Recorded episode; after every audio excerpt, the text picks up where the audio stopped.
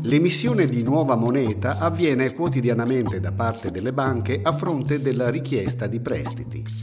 Questo, secondo quello che ci vogliono far credere, quando si parla di emissione monetaria da parte dello Stato, dovrebbe fare aumentare l'inflazione. Nella storia che andiamo a raccontare illustriamo come invece, se usata ai fini produttivi, la nuova moneta servirà semplicemente a creare ricchezza ed occupazione. Secondo quello che ci vogliono far credere, l'emissione di nuova moneta da parte dello Stato, oltre a creare debito, farebbe salire l'inflazione in quanto ci sarebbero più soldi in circolazione a fronte degli stessi beni da comprare e questo farebbe salire i prezzi. Uh-oh.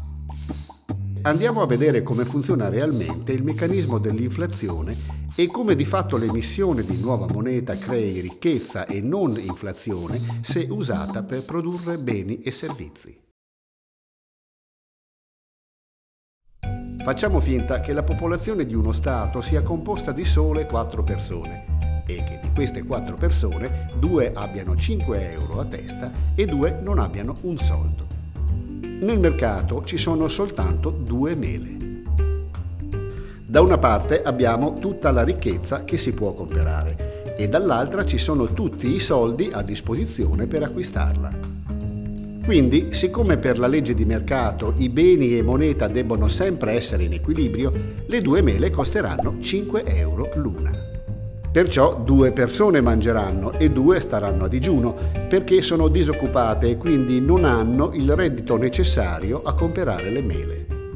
Se lo Stato vuol provvedere a tutti i suoi cittadini dovrebbe dunque regalare un reddito di 5 euro a testa anche ai due disoccupati, ma questo, visto che le mele sul mercato sono sempre solo due, non risolverebbe la situazione semplicemente perché il prezzo aumenterebbe da 5 euro a 10 euro l'una.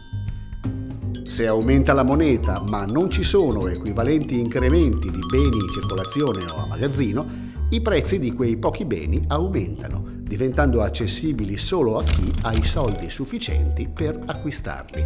Questa è l'inflazione. Vediamo invece come si dovrebbe svolgere